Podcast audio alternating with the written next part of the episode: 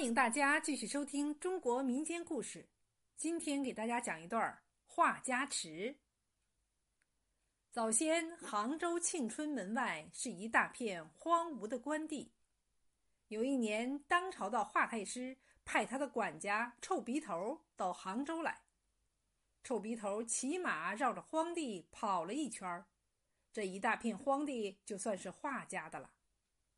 华太师又在杭州四城张贴榜文，招店开荒，说明只要把生地变成熟田，长出庄稼，十年之内不起租。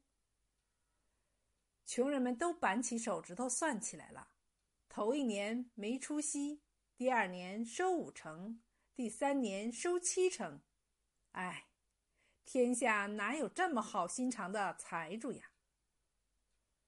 凑巧，这时候从外乡来了一对夫妻，他们急着寻找要寻个落脚的地方。听说有这么个招店的财主，便不管三七二十一，在华太师的契约上摁下了手指印。夫妻两个来到庆春门外，找到了一个深水潭，在潭边搭起了一座小草棚，安了家。就起早贪黑、下死力的开启垦荒地来。这一年隆冬腊月，天下大雪，妻子要生芽了，在这孤零零的小草棚里，没有亲戚送包红糖，也没有邻居递碗姜汤，只有丈夫守着妻子，急得团团转。呼啦啦，北风把草棚的门刮开了。丈夫赶忙起身去扣好，呼啦啦，北风又把草棚的门刮开了。丈夫又起身去扣好，呼啦啦，北风第三次把草棚的门刮开了。丈夫第三次把门扣好了，哇的一声，芽儿生出来了。丈夫对妻子说：“生着芽扣了三次门。”就叫他三扣吧。丈夫嫌三扣长得慢，说：“三扣呀，快些长大吧，爸的腰骨都累折了。”三扣飞快的长高了一截。妻子也嫌三扣长得慢，说：“三扣呀，快些长大吧，娘的眼睛已经昏花了。”三扣又飞快的长高了一截，刚生下来的芽就有七八岁那么大，比十来岁的芽还懂事儿，家里家外的生活都帮上一把手。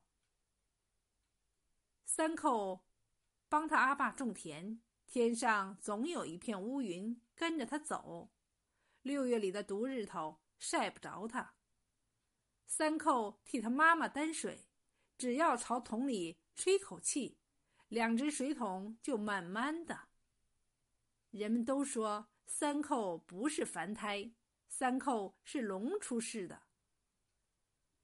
自从三扣爸在华太师的契约上摁下了手指印儿以后，就有不少穷苦人也做了华太师的佃户，搬到这片荒地上来住。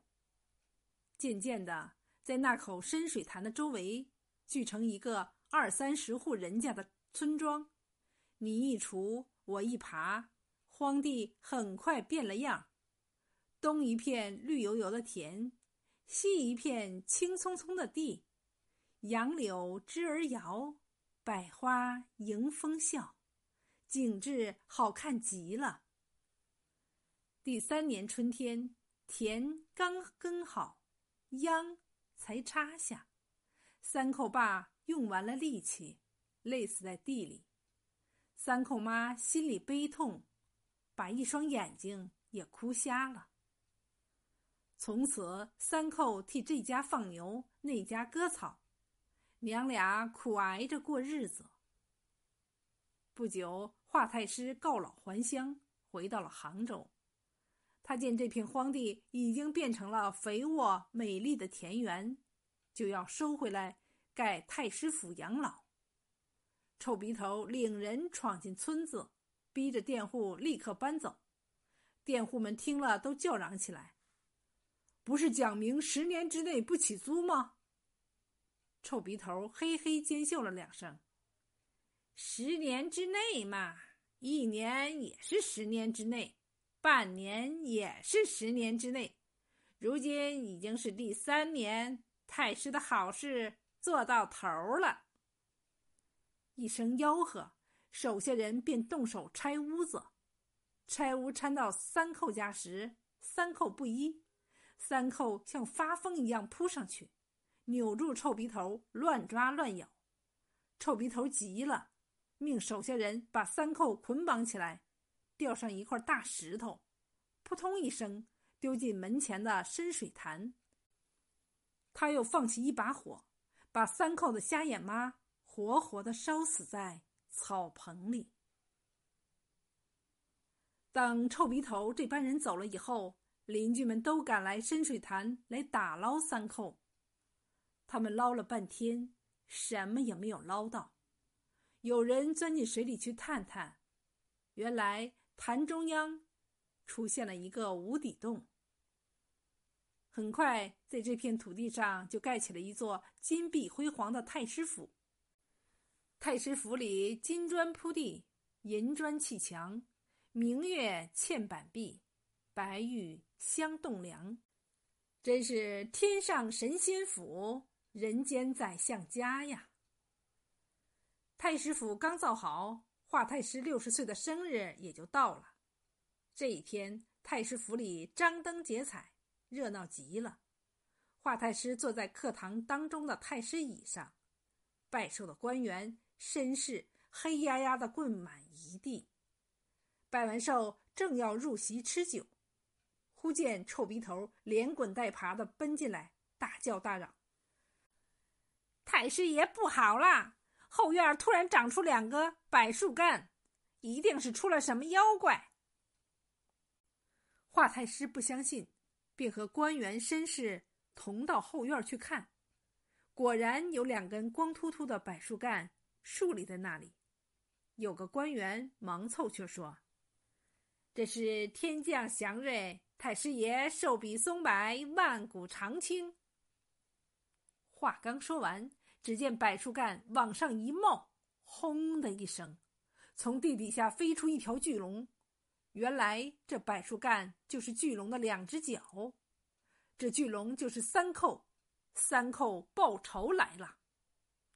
巨龙转下身，龙头一摇。龙尾巴一扫，就把整个太师府沉入地底，变成方圆几十亩大的一口池塘。华太师和官员绅士都淹死在里面了。被赶走的穷佃户又从四面八方聚拢来，在这池塘边安下了家。他们耕田种地，植树栽花，一年一年，这片地方慢慢变得。